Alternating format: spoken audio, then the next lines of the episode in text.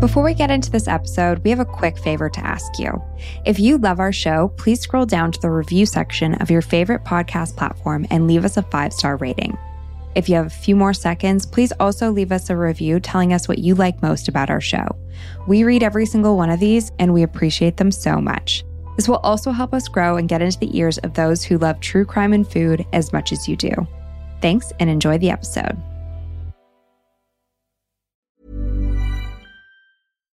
Hey, Dave. Yeah, Randy. Since we founded Bombas, we've always said our socks, underwear, and t shirts are super soft. Any new ideas? Maybe sublimely soft. Or disgustingly cozy? Wait, what? I got it. Bombas. Absurdly comfortable essentials for yourself And for those facing homelessness. because one purchased equals one donated. Wow, did we just write an ad? Yes. Bombas. Big comfort for everyone. Go to bombas.com slash ACAST and use code ACAST for 20% off your first purchase. This Mother's Day, celebrate the extraordinary women in your life with a heartfelt gift from Blue Nile. Whether it's for your mom, a mother figure, or yourself as a mom, find that perfect piece to express your love and appreciation. Explore Blue Nile's exquisite pearls and mesmerizing gemstones that she's sure to love. Enjoy fast shipping options like guaranteed free shipping and returns. Make this Mother's Day unforgettable with a piece from Blue Nile. Right now, get up to 50% off at BlueNile.com. That's BlueNile.com. Burrow's furniture is built for the way you live. From ensuring easy assembly and disassembly to honoring highly requested new colors for their award-winning seating, they always have their customers in mind. Their modular seating is made out of durable materials to last and grow with you. And with Burrow, you always get fast, free shipping. Get up to 60% off during Burrow's Memorial Day sale at burrow.com slash ACAST. That's burrow.com slash ACAST. burrow.com slash ACAST.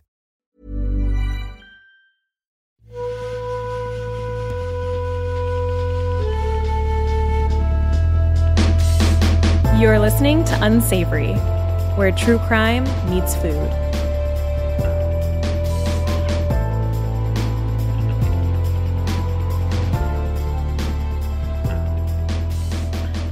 Hi, everyone. I'm Becca.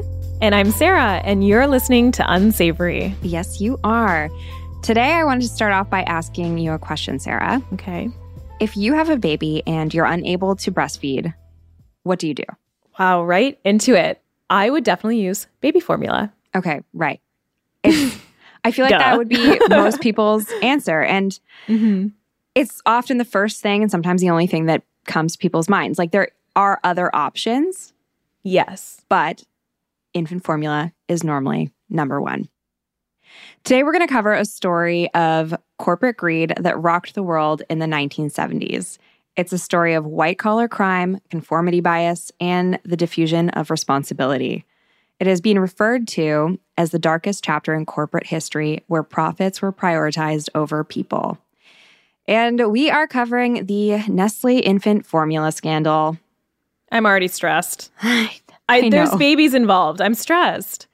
I know this was a very stressful one to research, but so so interesting that like I didn't know much about this one. Do you? Not at all. No. Not only do I not know much about this story, but I also don't know much about pediatric nutrition or mm-hmm. formulas versus breast milk. I know the basic guidelines, but I think I'm going to learn a lot in this episode. Yeah, it's so interesting how it's so unique and different and like the things that we need when we're younger. We need much less variety. Breast milk or formula for the first 6 months exclusively. Like that's so it's so interesting. But anyways, I think this might be the biggest true crime story that we've ever told on the podcast. It's one of those other ones like Herbalife where I got so into the research that I could not believe that we had not covered it yet and the information was endless. Okay, are you ready? Yes, I'm ready. Let's do this. The information in this podcast is for entertainment and educational purposes only. If you're interested in medical nutrition therapy or personalized nutrition advice, please talk to a physician or registered dietitian in your area. If you have a history of disordered eating, be advised that nutrition details will be discussed and take the steps you need to protect your recovery journey. All the citations and relevant links for anything mentioned in this episode will be in our show notes on our website, unsavorypodcast.com. This podcast may contain coarse language, mature subject matter, and content of a violent or disturbing nature. Listener discretion is advised. This is an independently produced podcast. If you'd like to donate to the podcast, you can sign up as a donor through the Patreon link in our bio. If you could rate, review, follow, and share our show with your true crime and food loving friends, that would really help us out, and we will be forever grateful. This is Paige, the co-host of Giggly Squad, and I want to tell you about a company that I've been loving, Olive and June. Olive and June gives you everything that you need for a salon quality manicure in one box. And if you break it down, it really comes out to $2 a manicure, which is absolutely insane. It's also so easy to get salon worthy nails at home with Olive and June. The difference between how your nails used to look when you did them yourself and now with the Mani system is a complete game changer. The best thing about Olive and June too is it's a quick dry. Dries in about one minute, lasts for five days, and full coverage in up to one to two coats. Visit oliveandjune.com slash perfect Mani 20 for 20% off your first system. That's oliveandjune.com slash perfect Mani 20 for 20% off your first system. Quality sleep is essential. That's why the Sleep Number Smart Bed is designed for your ever evolving sleep needs. Need a bed that's firmer or softer on either side? Helps you sleep at a comfortable temperature? Sleep Number Smart Beds let you individualize your comfort so you sleep better together. JD Power ranks Sleep Number number 1 in customer satisfaction with mattresses purchased in-store. And now save 40% on the Sleep Number limited edition Smart Bed for a limited time. For JD Power 2023 award information, visit jdpower.com/awards. Only at Sleep Number stores or sleepnumber.com. Shout out to my sources for today's episode, which are all listed in the show notes at unsavorypodcast.com. Two of the main sources were a paper called A History of Infant Feeding by Stevens, Patrick, and Pickler, and a video by In the Shadows. In a massive trigger warning before we get started, this episode will discuss instances of infant malnutrition and mortality. I want to kick off this story by very clearly stating that the way you feed your child is your choice. Even though we will be discussing some of the extreme effects and criticisms of the use and misuse of infant formula, it in no way represents our views. Absolutely. Okay, so as we touch on in our intro, if you weren't breastfed as an infant, you were likely formula fed. But prior to the end of the 19th century, infants who were not breastfed by their mothers either had a wet nurse or were fed animal milk, which is funny because I actually never really thought about animal milk being used for infants. Before. Babies. I know, me either. So I naturally read up on this wet nurse deal as well as the animal milk stuff, and it's so, so interesting. But from the 15th to 17th centuries, being a wet nurse was a desirable profession among women from lower income families because it paid really well. It wasn't uncommon for a woman to get pregnant, have a child, then get rid of her child and become a wet nurse. That's very sad. Mm-hmm. Definitely tough times, but I bet you could make a ton of money doing that. Yeah, I mean, it seems so. But authorities did pick up on this whole practice, and the profession ended up becoming like extremely regulated. So the women had to have some physicals done prior to being hired on as a wet nurse and they were forbidden from breastfeeding other children until they were nine months post birth, kind of hmm. forcing mm. people to keep their own children and nurture them. Hmm. Well, people do love to regulate how women use their bodies. This is true, unfortunately. and it started, well, it definitely started before the 15th century, but it was still going strong then as it is today. Okay, so these women were often hired by wealthy, aristocratic families where it was seen as unfashionable to feed their own child. But they were also hired by some working women where it was cheaper to hire a wet nurse than it was to hire somebody to help with their husband's businesses. I find that so interesting. And just thinking about like the different pressures women have faced throughout the years, probably since the beginning of time, about how to feed their children properly. Like mm-hmm. that it was uncool to feed to breastfeed your own child at a certain point in a certain society and at the same time in other circles and even now women can be shamed for not breastfeeding yeah absolutely and i mean even during the same time there were other countries that breastfeeding was required it was a part of the culture Yeah. Mhm. And there'd be no other option, really. No other option at, at that time. So, bottles were also used to feed infants either human or other animals' milk. But during the early 19th century, they didn't really know how to properly clean the bottles.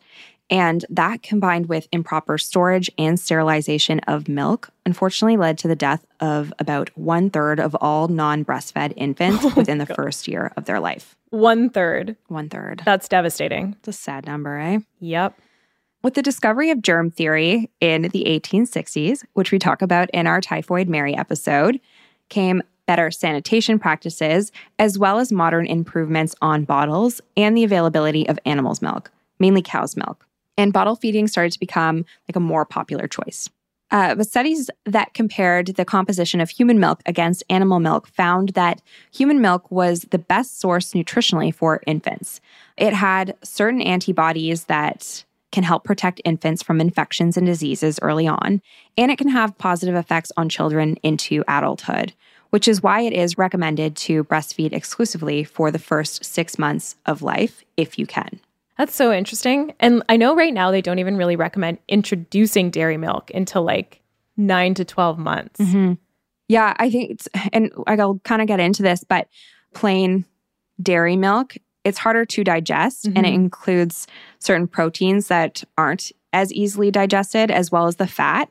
And so basically, what researchers did back then was they kind of took like cow's milk, compared it to breast milk, and then tried to mimic breast milk with the cow's milk. Interesting. So they kind of used cow's milk as their canvas. But the modi- modifications that needed to be made more specifically, here I have it written down right here. One sec. Uh, so they took some of the animal fat in the milk and they replaced it with Yeah. vegetable oils. And then they Okay, diluted the protein content and adjusted certain nutrient compositions, like adding iron and then adjusting Mm-hmm. the calcium phosphorus ratio. So I think that those reasons right there are kind of why it's not recommended. Interesting. In 1865, a chemist named Justus von Liebig created and marketed a liquid formula consisting of cow's milk, wheat flour, malt flour, and potassium bicarbonate. That name, Justus von Liebig, sounds so familiar. Have we talked about him before? Yeah, funny you ask. We actually have. I don't remember if we actually like talked about him if, or if he just came up a lot in the research in the organic foods episode. But he was also known for his discovery of nitrogen as being essential to plants. He came up a lot, like a lot, a lot when I was researching that episode because he's considered the father of the fertilizer industry. Wow. Mm-hmm. Bet his LinkedIn was popping. Yes. Lots of projects on the go. so, with Liebig's success with the product, others started to follow. And by 1883, there were 27 infant food brands. One of these brands was Nestle's Food. okay, so his formula must have been pretty successful and safe if it caught on so quickly and other companies were like, ooh, we got to get on this. Yeah. And I, I do think that there was probably just like such a need for it too Yeah. from women who couldn't breastfeed or who were choosing not to breastfeed. And so once they heard about a milk that was more fortified and easier to digest for their child, they were probably lining up to get it. So I, I understand. For sure. In the 1870s, Nestle launched their first product called Farine Lactée, which in English literally means milky flour. Hmm. I think, unless I'm my translation is incorrect. it was made from malt, cow's milk, sugar, and wheat flour, and it was deemed the first complete artificial formula available on the market since it required no milk to prepare. So it was a powdered formula that you just added water to. And it was right around the time that evaporated milk was invented. So they used that in the formula, which made it that complete formula and it helped with its preservation. Cool. Mm-hmm. The formulas in general continue to improve with fortification, and they even created some soy based versions for infants who were allergic to cow's milk. And with that being said, I feel like the infant formula industry had very savory beginnings. It seemed like they were motivated by the well being of infants and children at first. At first. So savory before it becomes unsavory, which is always the case. It's always savory before it's unsavory, which is why we're talking about it. at least when it comes to crime. yeah. By the 1950s, doctors and mothers around the world regarded the use of formula to be a safe substitute for milk. And as a consequence, breastfeeding steadily decreased until the 1980s. Okay, so something happened in the 1980s. Yes, yes, it did. And we will get to that very soon. So the formula wasn't just being used by mothers who couldn't breastfeed, but mothers who were going into the workforce and others who simply chose not to breastfeed. At the time, Nestle was selling the bottles for about 50 cents a pop, which in today's money should be around the $10 mark.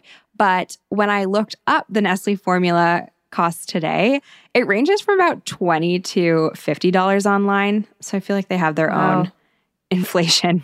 Inflation. Nothing is safe from inflation. Nothing is safe. I read somewhere that you go through about 40 tins of 500 gram formula in the first six months with an infant. So that's about an extra $800 minimum in addition to the many other expenses that come with having a baby Wow. in order to feed your baby formula. It's huge. Yeah. That's that's a significant amount of money, especially if breastfeeding's free. It's free, it's safe, if you can do it, obviously. If you can do it, yeah. and infant formula is the next best safe option if you're unable to breastfeed. For sure. So it should come as no surprise to hear that baby formula is actually one of the most stolen items from stores, accounting for 13% of all stolen items. That's so sad. I know. And I do think that stolen formula should like kind of be a write off. Like we should just let mothers take it and not prosecute anyone for this crime. It's clearly a desperate situation to feed a baby. Mhm. Let them have it. Yeah, Society can absorb that loss somehow. exactly. And I mean, in the States, if we're going to force women to have children, they should be able to feed them. Great point. Okay, now this is where stuff gets a little bit sinister. Nestle sales spiked in North America in the 1950s following the post World War II baby boom. But this new customer growth couldn't last forever, and in the 1960s, birth rates began to decline. With profit to maintain and stakeholders to satisfy, Nestle kind of had a big problem. They needed to find more babies. And the answer was pretty clear. They would look for a new customer base in countries that had been fairly untapped by their influence up to this point. And those were developing countries. I don't like where this is going already. So in the 1970s, they brought their products into Asia, Africa, and South America. But they had another issue. Only about one in five women were unable to breastfeed in these areas. What an issue. It was their issue. Should be a positive. Yeah. the world was happy with that. hmm So very few were actually like needed access to these formulas. Plus, it was so expensive, meaning in many of these countries, families would be required to use up to 40% of their income to purchase it. And it just didn't really make sense logistically, but they persisted. There was no need. I also do kind of wonder sometimes in Asia, South America, there can be more communal societies. And so it, things like wet nurses might have been more common. Yeah. I wonder, like, if there really, really wasn't a need. If one in five women were unable to breastfeed, and then the one woman that was unable to breastfeed probably had support from her community. Yeah. Wet nurse or is receiving donated milk? You wouldn't consider that wet nursing. That wouldn't be, no, a milk bank milk bank. That's what is. be a wet nurse, but I don't know a lot about how they're run or anything like that. I think people just donate their excess breast milk. Yeah, no, I had a girlfriend who um she was overproducing and so she was Yeah. saving it and she was able to save it like obviously very in a very sanitary way and then you put it in the Mhm. freezer and then you bring the frozen product and I think they test it, they do all of this like the stuff there at the hospital, but I think Yeah. it's like pretty I don't know if it's actually that easy to donate, but it seemed based on what her experience that it was fairly simple for her to do. And Cool. it obviously is probably now helping children, which is great. no, that's a great option. Yeah, I know. I in Canada, I do believe you would be able to get that included with our health care, but I do think in the states you have to pay for it. And I saw somewhere, I, I don't know if this is true, but I quickly read that it was about six thousand dollars a week. I don't know if that's true, but Oh my gosh. oh, I would be upset if it was. That's unattainable. Mhm, so unattainable. Wow. Okay, back to the story. We got distracted. There are a few things that uh, Nestle needed to break into these new markets. So, as you said, they needed to create a need. They also needed to provide free samples to get women hooked and Hmm. to link their products to a desirable lifestyle. And the last one was pretty easy for them. They had ads and billboards plastered everywhere, almost all of them using imagery of healthy white babies. They tried to glamorize their products by implying that westernized mothers were all using it and that children were stronger and healthier because of it. Wow. Yes. But then how do you create a need for a formula where there isn't a need? So you have all this advertising, but you still need the mothers to need the formula. Mm-hmm. And so, in order to do this, you have to try to make breastfeeding seem inferior. So, they used their advertisements to do this, of course, including one headline that stated, When breast milk fails. And they would even send saleswomen dressed as nurses into hospitals to talk to patients. At one point, they had over 5,000 saleswomen on the ground in these lower income countries. When this practice was ultimately banned in hospital settings, the fake nurses were instructed to gather information about these families. So, go into hospitals and find their home addresses and visit them once they were discharged from the hospital. Wow.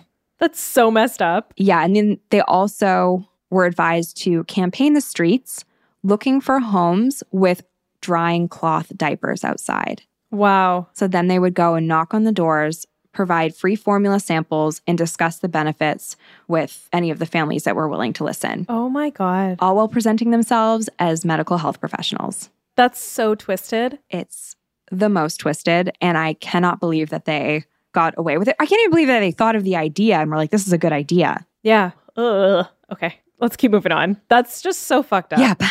But this whole promotion, it was definitely intended to create like this fear around breastfeeding and Mhm. to increase levels of anxiety in these women and like their like their perceptions of motherhood. Yeah. And guess what anxiety does? Makes everything miserable. I don't know.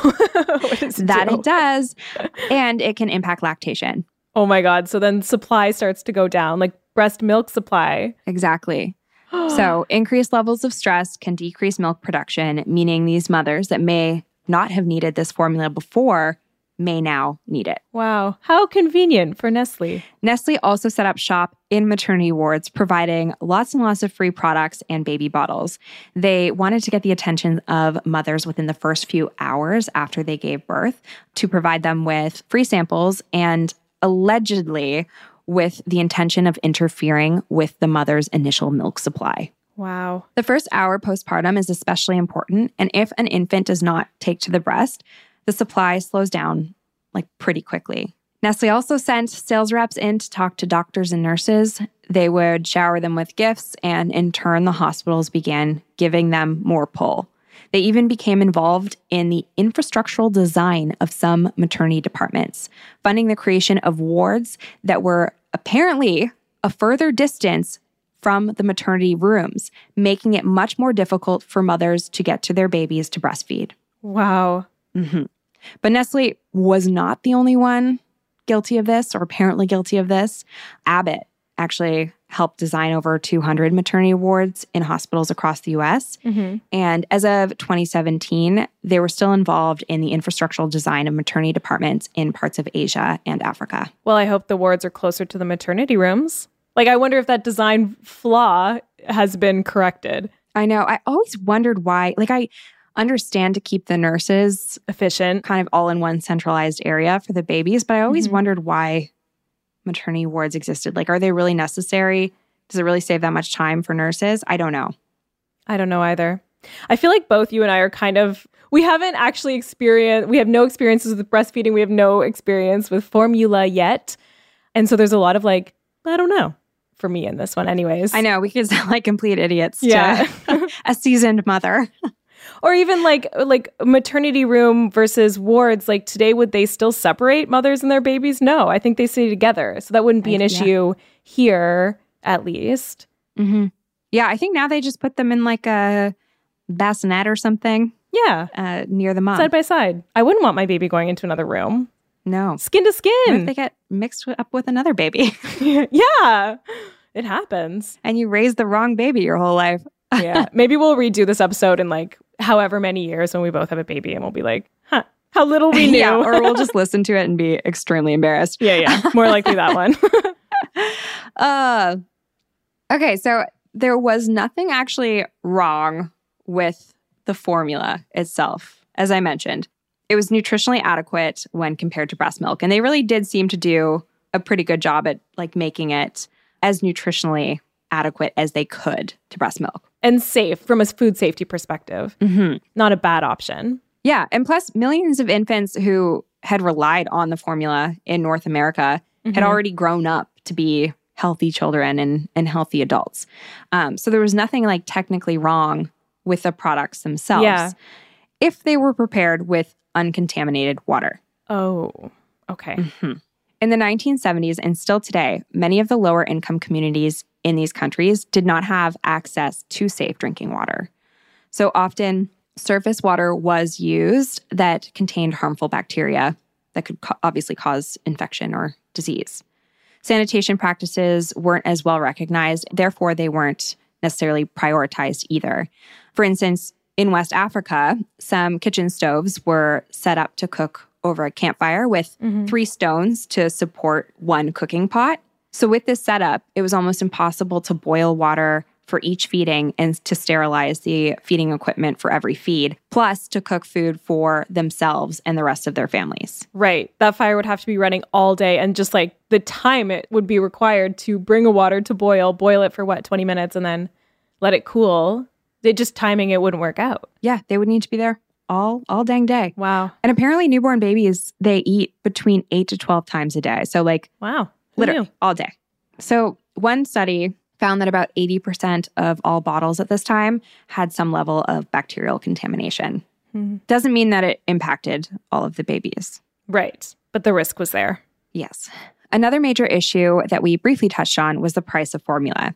Since many of the families who needed or had the perception that they needed it were spending around 40% of their income on it, so many mothers began diluting the products to make it last longer. Hmm. In Barbados, one study conducted in 1969 found that 82% of mothers were diluting four days worth of formula to last between five days and three weeks. No.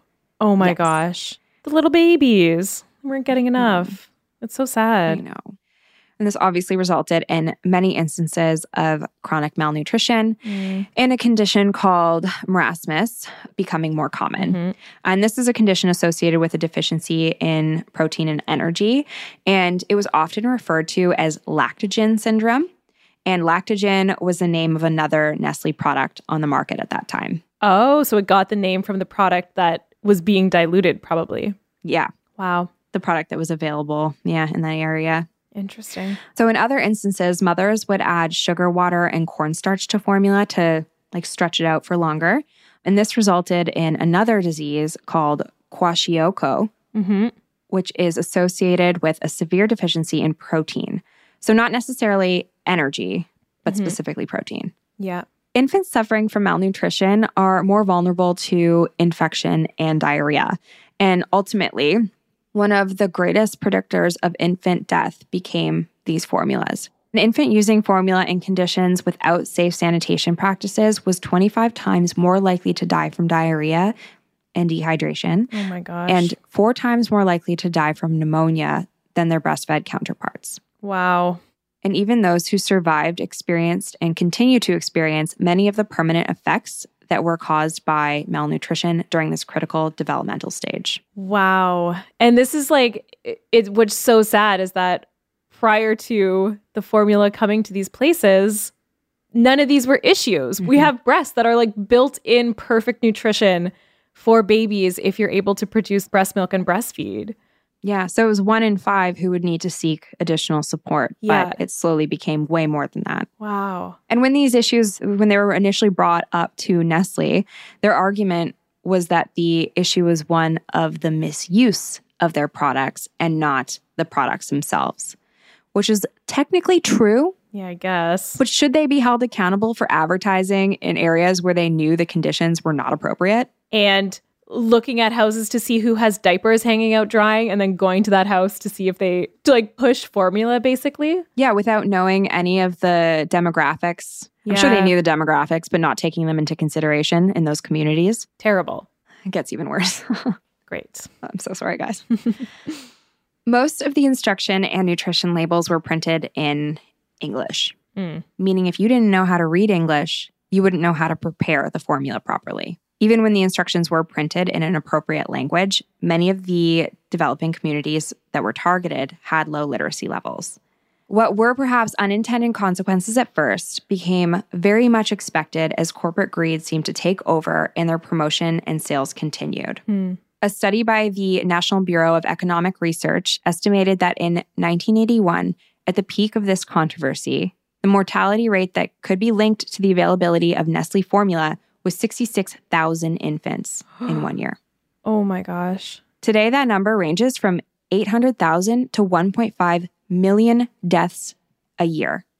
Although these What? numbers are estimated based on infant formula generally, so not just Nestle's, but Nestle, one of the biggest players. So this is all still going on. This has not been resolved. No, 800,000 to 1.5 million infants are still dying because of formula misuse. Yeah. So I watched this excellent, excellent like retelling of the facts of the story. And then I was like, I can't believe this number. So I Yeah. looked it up and there were a few sources that had the same number. I think it was from this National Bureau of Economic Research, but it had been repeatedly used in sources. Wow.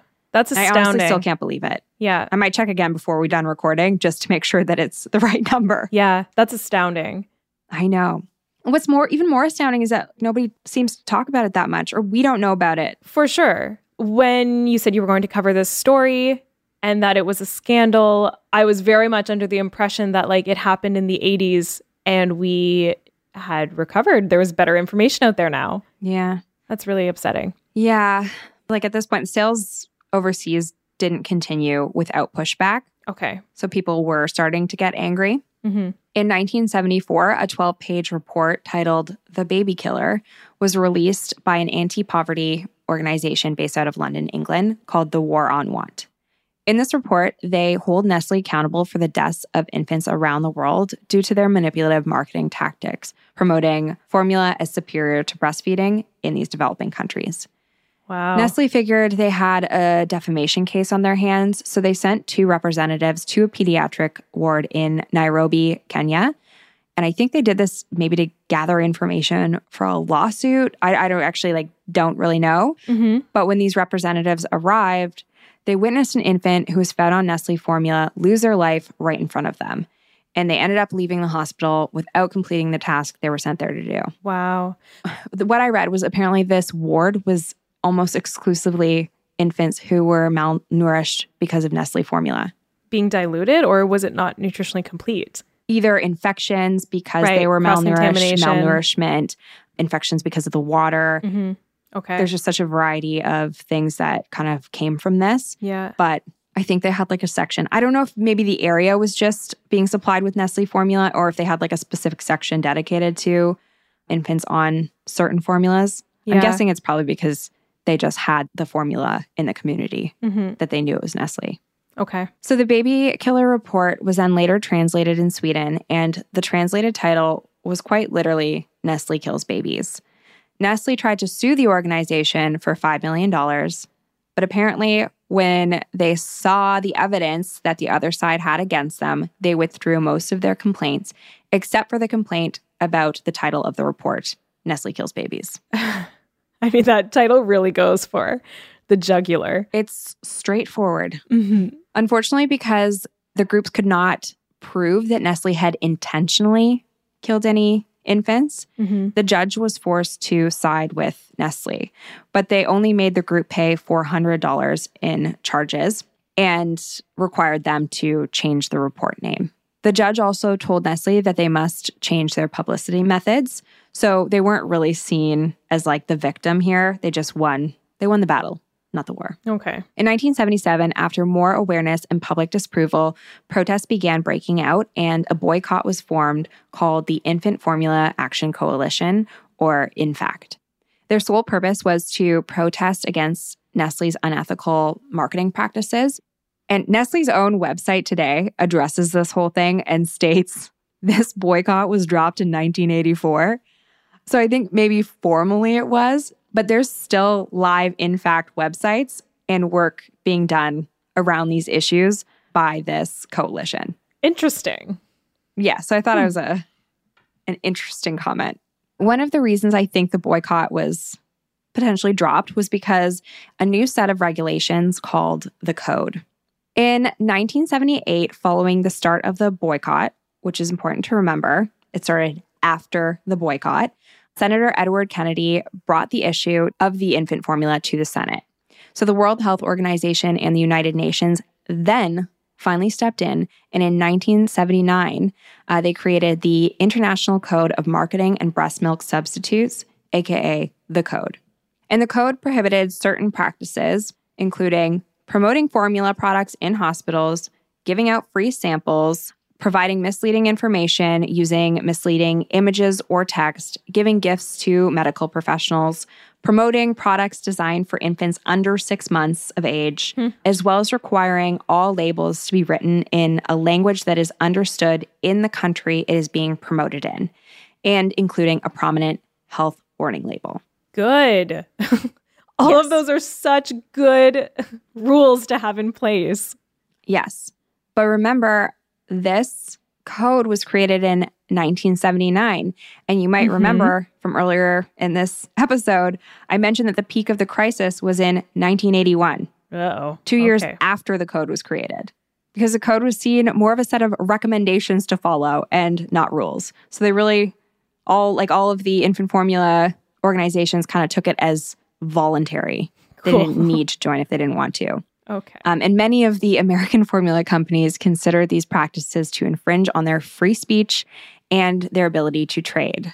So they would do things like translate the instructions in the appropriate languages, but keep the warning labels in English. Wow. Which makes me feel sick. Yeah, this is just getting dirty. Like it's not even, it's not very subtle. No. The tactics that are being used. They're shady. And why would they even need to be subtle? Yeah. They weren't being penalized for anything. Yeah. Well, I mean, because they should care about the lives of the babies. Exactly. but they clearly don't.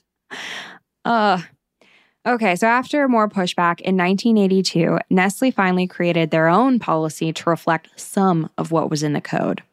And they updated it in 1984 after consulting with the WHO, UNICEF, and some outside organizations.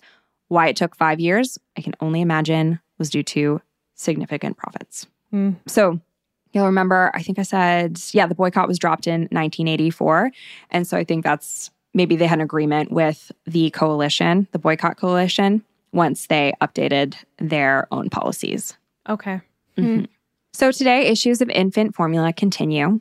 Earlier this year, it was reported that a few infants had died due to the consumption of contaminated Similac products going back to as early as 2021. Wow. So, this is an Abbott product, by the way, not Nestle, mm-hmm. but one of the major plants shut down, contributing to some of the like global supply chain issues and the associated oh, baby wow. formula shortage. Was that that so that was like the catalyst to the formula so- shortage that we've been hearing so much about? So there were some issues before just because of like the supply chain issues. Yeah. Just covid related inflation yeah, like related ingredients getting from point a to point b yeah. and getting like shipping it out to different countries and communities. Mm-hmm. but then when this similac plant shut down yeah. I think it really kind of pushed it to the next step. For sure. Oh my goodness. Okay. I just feel like this is also devastating because like we're talking about infants, just innocent yeah. little helpless infants, and parents just trying to feed their babies. I know.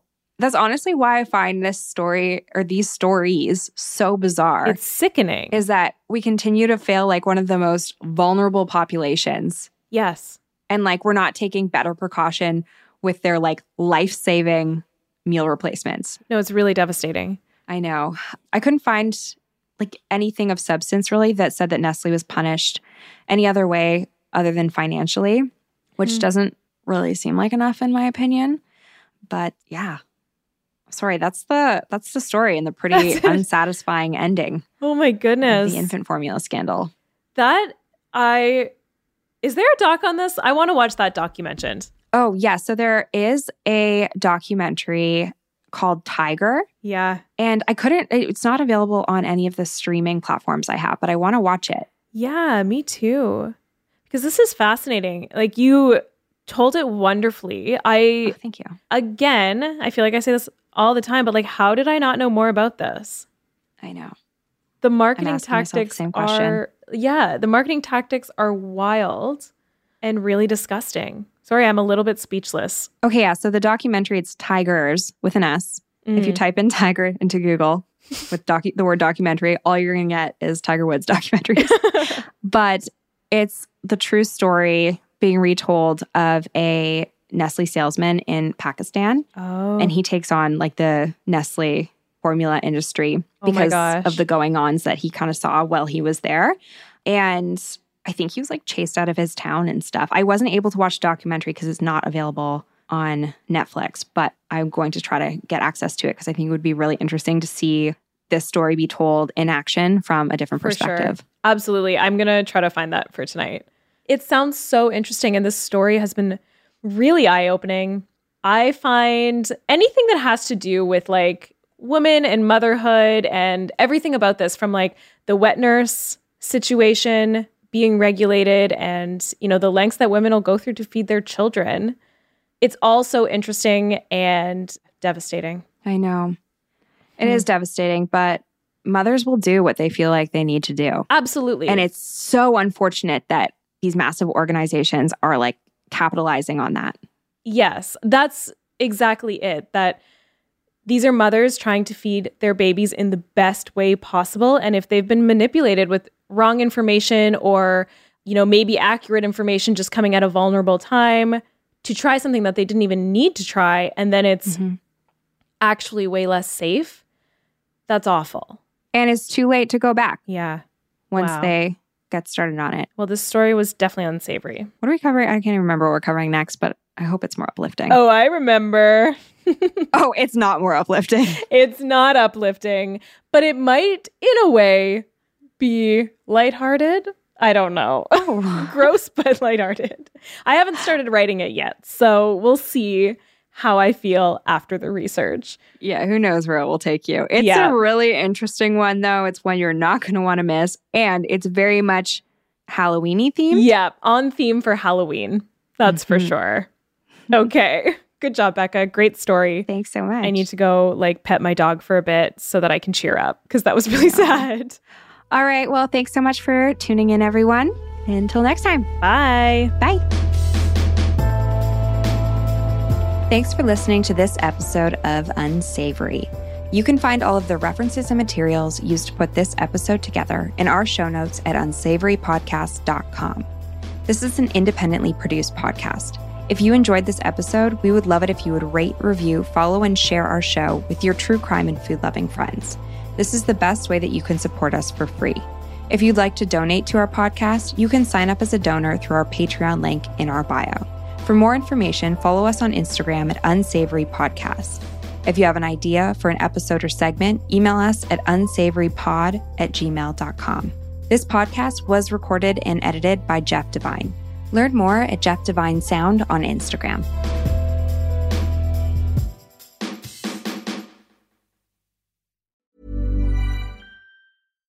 Hi, I'm Daniel, founder of Pretty Litter. Cats and cat owners deserve better than any old fashioned litter. That's why I teamed up with scientists and veterinarians to create Pretty Litter. Its innovative crystal formula has superior odor control and weighs up to 80% less than clay litter. Pretty Litter even monitors health by changing colors to help detect early signs of potential illness. It's the world's smartest kitty litter. Go to prettylitter.com and use code ACAST for 20% off your first order and a free cat toy. Terms and conditions apply. See site for details. Planning for your next trip?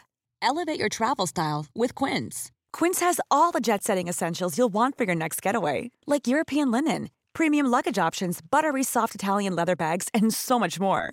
And is all priced at 50 to 80% less than similar brands. Plus, Quince only works with factories that use safe and ethical manufacturing practices. Pack your bags with high-quality essentials you'll be wearing for vacations to come with Quince. Go to quince.com slash pack for free shipping and 365-day returns. Imagine the softest sheets you've ever felt. Now imagine them getting even softer over time. That's what you'll feel with Boll and Branch's organic cotton sheets. In a recent customer survey, 96% replied that Bowl and Branch sheets get softer with every wash. Start getting your best night's sleep in these sheets that get softer and softer for years to come. Try their sheets with a 30-night guarantee. Plus, get 15% off your first order at bollandbranch.com. Code BUTTERY. Exclusions apply. See site for details.